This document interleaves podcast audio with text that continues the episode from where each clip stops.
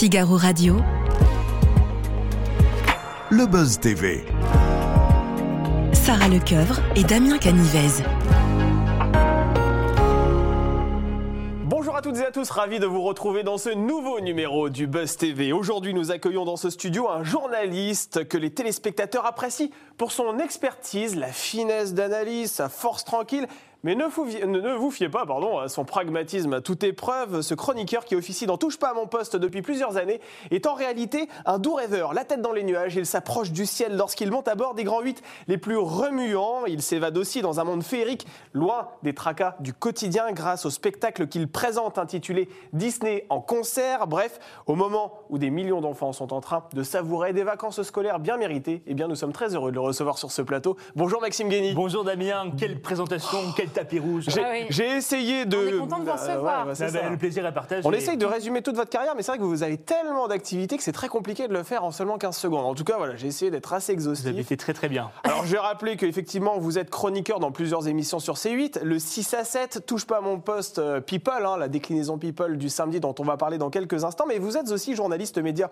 pour plusieurs titres de presse et vous êtes l'heureux papa de ce bébé. Ça s'appelle Parc et Loisirs Magazine, hein, qui va bientôt fêter son premier anniversaire d'ailleurs. Déjà, c'est le premier sera, euh, magazine en France sur euh, l'actualité et les coulisses des parcs d'attractions et des parcs de loisirs. Exactement, donc en mai prochain, ce sera son, son premier anniversaire. Alors c'est vrai que les zones B et C traversent actuellement une zone de, de vacances scolaires. Première question que je voulais vous poser, quels sont les parcs d'attractions incontournables aujourd'hui que l'on peut euh, visiter pour passer peut-être une journée féerique Cette question, c'est un défi parce qu'il y a 600 lieux de loisirs rien qu'en France. Ah oui. Ah C'est oui. 60 millions de visiteurs. Il y a du choix. Alors vous avez les parcs internationaux, nationaux et locaux. Alors évidemment, on connaît les mastodontes que sont Disneyland, Parc Astérix, Futuroscope, Puy du Fou, Walibi, Rhône-Alpes. Et vous avez des, petits parcs plus locaux comme Nigloland euh, dans l'Aube, comme euh, la mer de Sable euh, un peu plus haut dans les Hauts-de-France. Donc Et votre dernier coup de cœur Mon dernier coup de cœur, alors j'ai fait tout à Tis, c'est le dernier grand 8 euh, incroyable du parc Astérix. Ah d'accord, il est bien. Ah, il est incroyable, avec plusieurs accélérations, où vous avez la tête à l'envers, à l'endroit. Et ça allait après, vous avez Je l'ai fait six fois de suite. Six fois Ah, de quand suite. même. Ouais. Et à la fin, vous aviez les intestins au niveau des yeux, c'est ce que vous me disiez tout à l'heure. Hein, mais c'est le, le bon checker pour faire de bons articles ensuite pour le magazine. Mais vous prenez Faut pas autant de manger plaisir. avant. Ouais, c'est Faut ça. pas manger avant. Il faut, oh, ça dépend euh, quelle est votre intention. hein.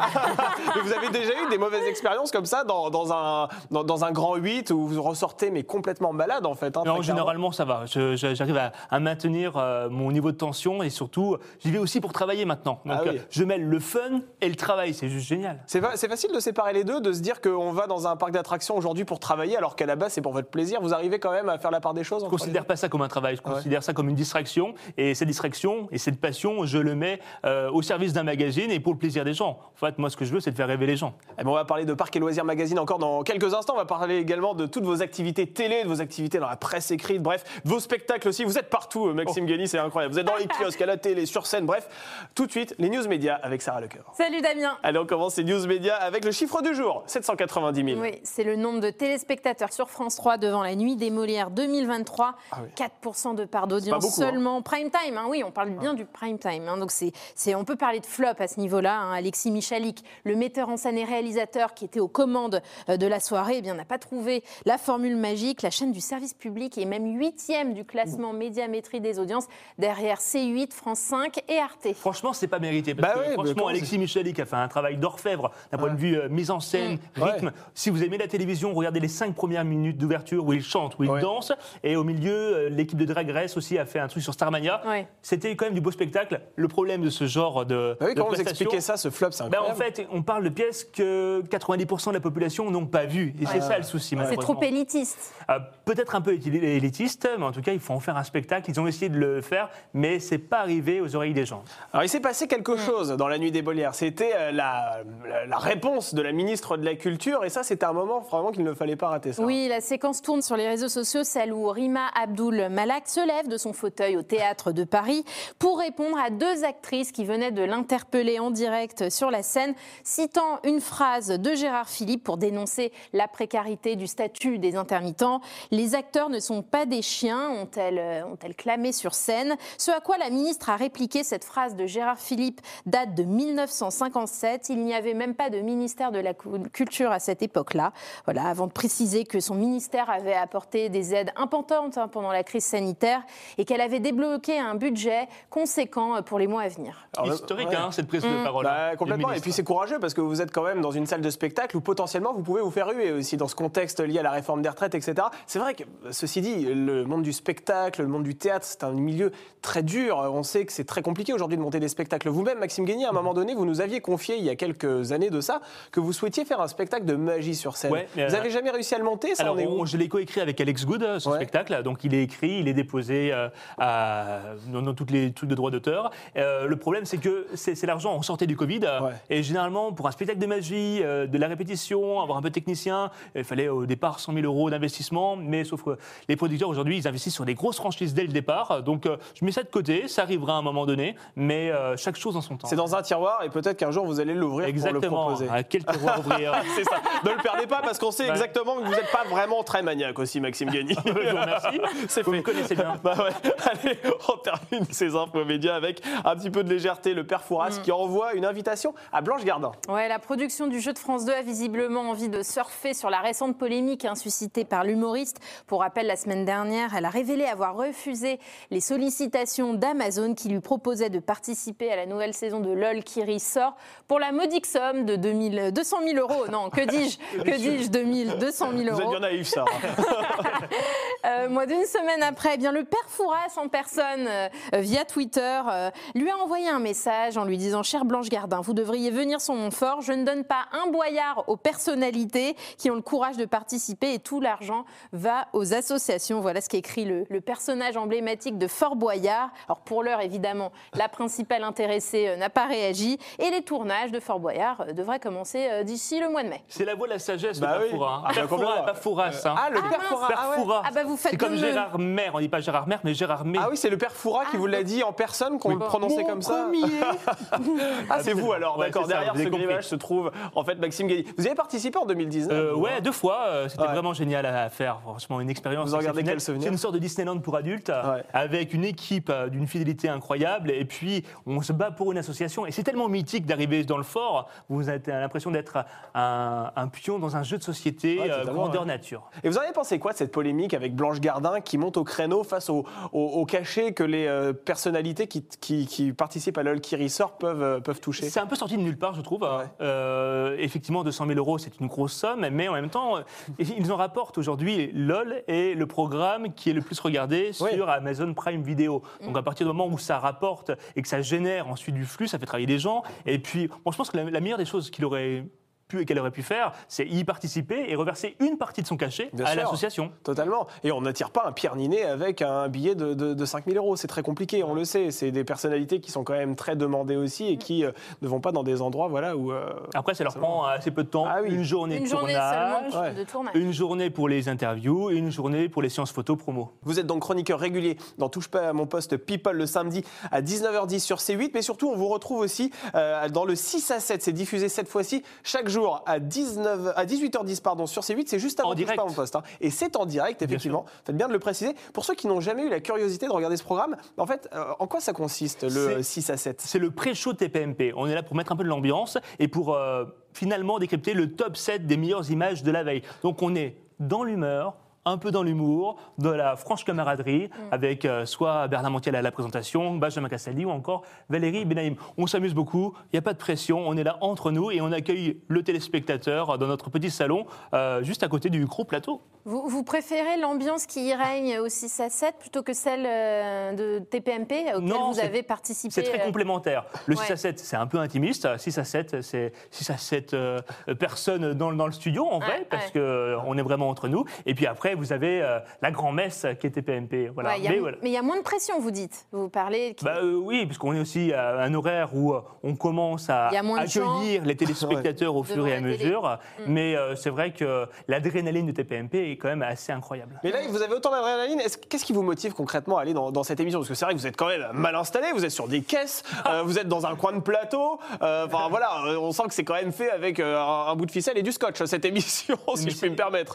C'est une émission assez authentique en fait. On s'assoit et là on est, on est, on est bien installé. Où sont Merci. les coussins d'ailleurs?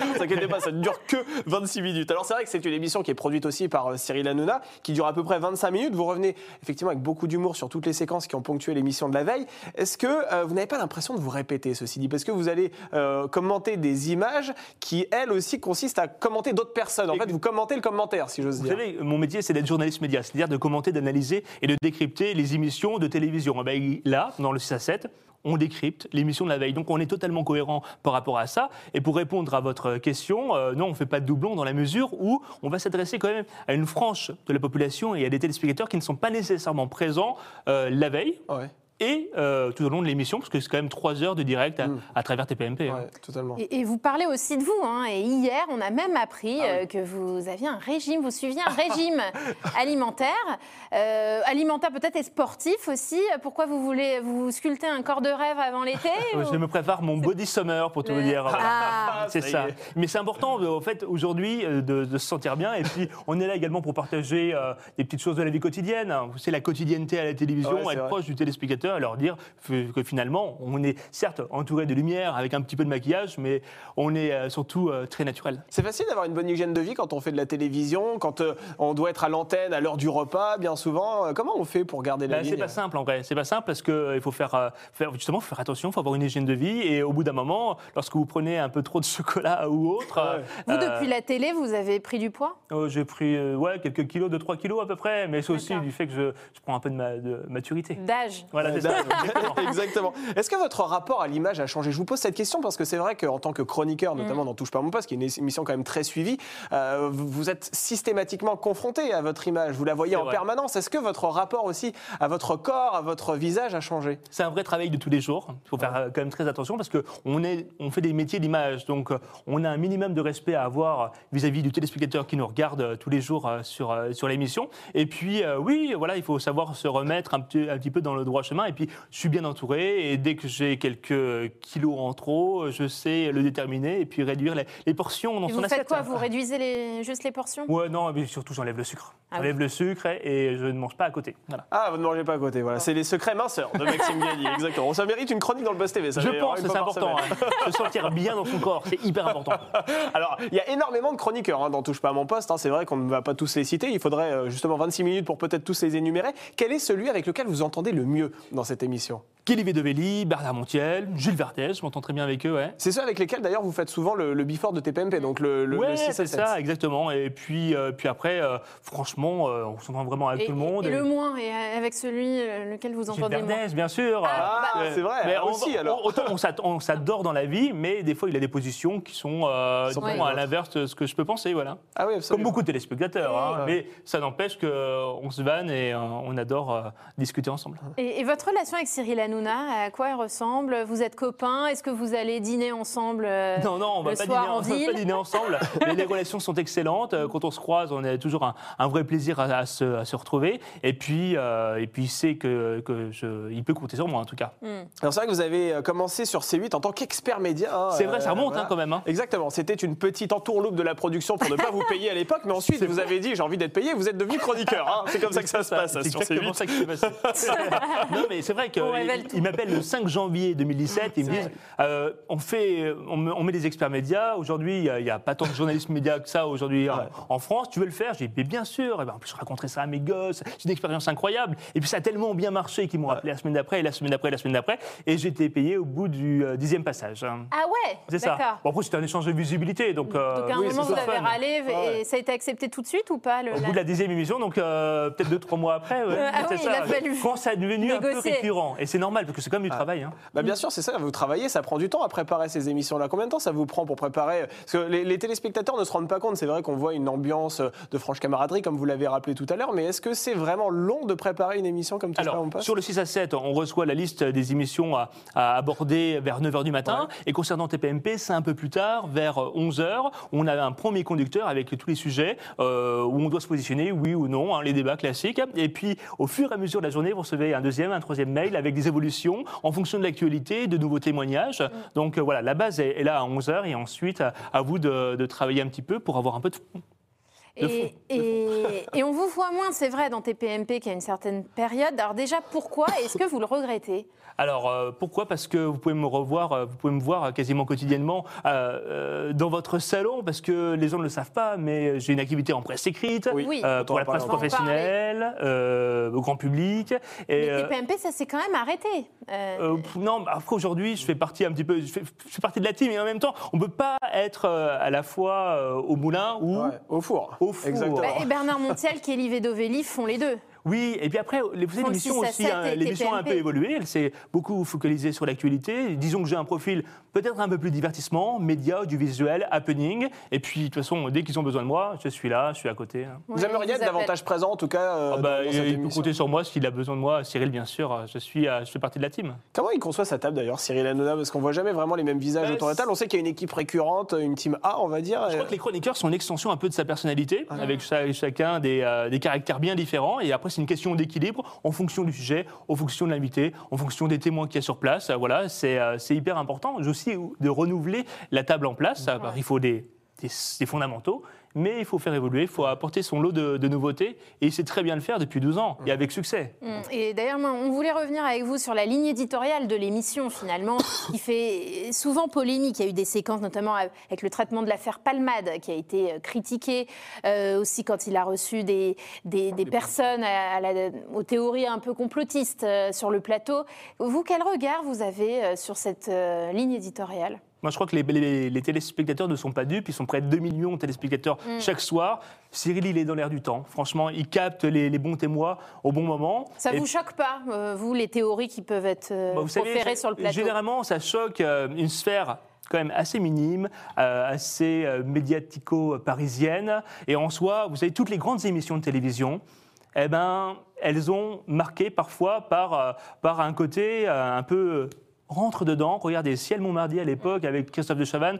Ça sortait un peu du cadre de la télévision, on en parle encore aujourd'hui. Dans un autre cadre, le Club Dorothée avec des dessins animés apparemment euh, violents, bah, ça, ça a fait Ça a marqué les polémique à l'époque mais- et euh, ça a marqué les esprits. TPMP, dans 10 ans, je vous assure, on en reparlera encore parce qu'ils sortent du cadre de la télévision, on ne fait pas de la télévision à papa. Alors TPMP People aussi, ça c'est l'extension People de Ah, Touche c'est pas à mon poste génial à le, faire. le samedi. Bah oui, j'allais vous poser cette question-là parce que quelle est la différence entre le Touche pas à mon poste classique et le TPMP People? Parce que TPMP People, comme le nom l'indique, vous parlez de célébrités, mais c'est aussi le cas dans Touche pas à mon poste. Quelle est la différence vraiment entre ces deux La différence, elle est liée déjà à la programmation. C'est le samedi. Et le samedi, donc, on est dans un temps un peu plus long, un, un temps de week-end, un temps de fun. On a là aussi pour, euh, pour travailler et aborder des sujets plus légers, et c'est confirmé là-dessus, plus médias, plus people. On- et puis on s'intéresse tous à, à l'actualité des personnalités et, et, euh, de la musique. Je pense qu'il est hyper important d'avoir aussi des émissions en fonction des cases. Et là, elle répond à une émission de début de soirée, un samedi,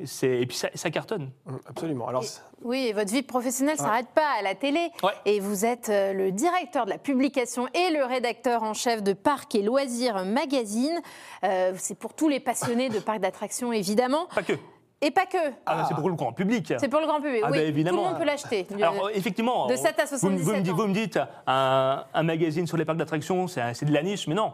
C'est 60 millions de visiteurs rien qu'en France. Donc, euh, Et qui, et combien achète le magazine? ah bah, il est tiré à 50 000 exemplaires Ouais. partout en France. On Ouais, est dans ouais. plus de 4 000 C'est points de beaucoup, vente. On a dépassé le millier d'abonnés. Euh, Aujourd'hui, ceux qui nous achètent, c'est à la fois le- la maman, le papa, le passionné de parc, et par extension les professionnels. Parce qu'on ne s'arrête pas simplement au parc d'attractions. C'est parc à thème, Ouais. parc animalier, parc aquatique, escape game qui se développe. Ouais. Et il y a plein d'entrées possibles et imaginables d'un point de vue conceptuel, artistique, euh, d'un point de vue stratégique. On fait des interviews de patrons de parc à l'intérieur. On le rattache aussi à des personnalités et leur rapport au parc.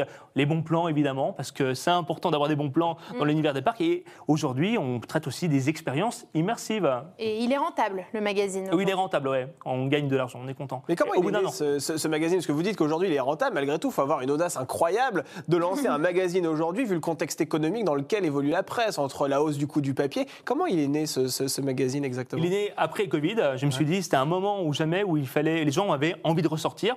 Et puis, on était à une époque où Disneyland allait fêter son 30e anniversaire. Je m'étais dit, dans mon esprit. Il faut qu'on lance à peu près à la même période parce que c'est symbolique vis-à-vis de, de plein de choses. Et il y avait un manque, ça n'existait pas en France. Ça existe aux États-Unis, mais ça n'existait pas en France. Et le fait de l'avoir en papier, euh, ouais, dans une ère du TikTok, où euh, les vidéos, vous les regardez, vous les oubliez cinq secondes après, un magazine, vous l'avez en main, vous le feuilletez, il, est, il est réel. Et puis je l'ai pensé avec un papier de qualité pour qu'on puisse le collectionner, qu'on aille un peu plus Ouais. loin que, que d'habitude. Et je vous dire quelque chose. Si vous voulez exister aujourd'hui, sur, la, sur la presse, sur Internet, il faut dépenser de l'argent pour euh, être dans les recommandations, pour augmenter sur sûr. euh, les moteurs de recherche. Alors qu'un magazine, euh, s'il est plutôt bien implanté, assez stratégiquement, dans les, chez les bons marchands de journaux, avec le bon marketing qui va avec, bah, c'est beaucoup plus rentable, plus rapidement, Plus rapidement. que la presse web. Paradoxalement, effectivement. Ouais. Et, et est-ce que vous pouvez vous permettre de critiquer euh, des parcs d'attractions? Parce que l'écueil de ce genre de magazine,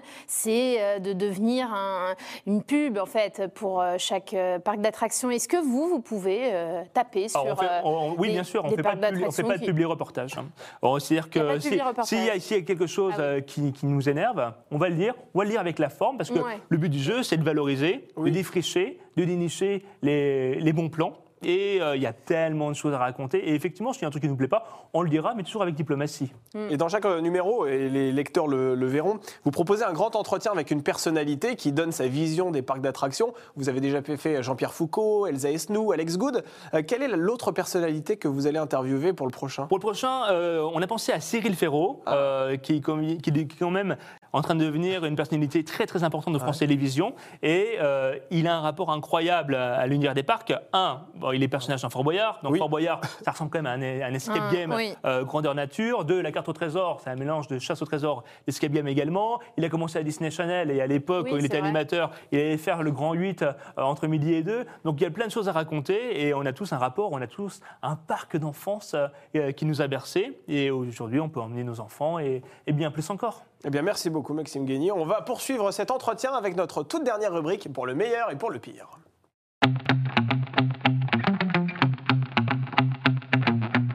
Alors, euh, pour le meilleur et pour le pire, c'est le nom de notre dernière rubrique au cours de laquelle on va vous poser une série de questions euh, sur votre parcours, sur votre carrière. Déjà, une question très simple. Quel est votre meilleur souvenir de carrière? Mon meilleur souvenir de carrière, c'est euh, le jour où j'ai gagné mon premier prime time. Ah j'ai oui. fait mon premier prime time en direct à la télévision. Ouais. La magie selon Guény. Au départ, personne n'y croyait. Et finalement, on a fait 750 000 téléspectateurs, leader TNT. Et aujourd'hui, euh, grâce à la confiance que me, que me donne le groupe Canal+, je vais bientôt enregistrer mon neuvième prime time avec les Mandrakes d'or, les plus grands magiciens du monde, en octobre prochain. Et ça, c'est toujours un plaisir d'animer cette émission, les Mandrakes d'Or, qui effectivement, c'est c'est un peu les Oscars de la magie. hein, Ce sont les le Oscars de la magie, ils viennent du monde entier, d'Allemagne, des États-Unis. On a du close-up, on a de la grande illusion et on les accueille sur la scène du Casino de Paris et c'est vraiment exceptionnel.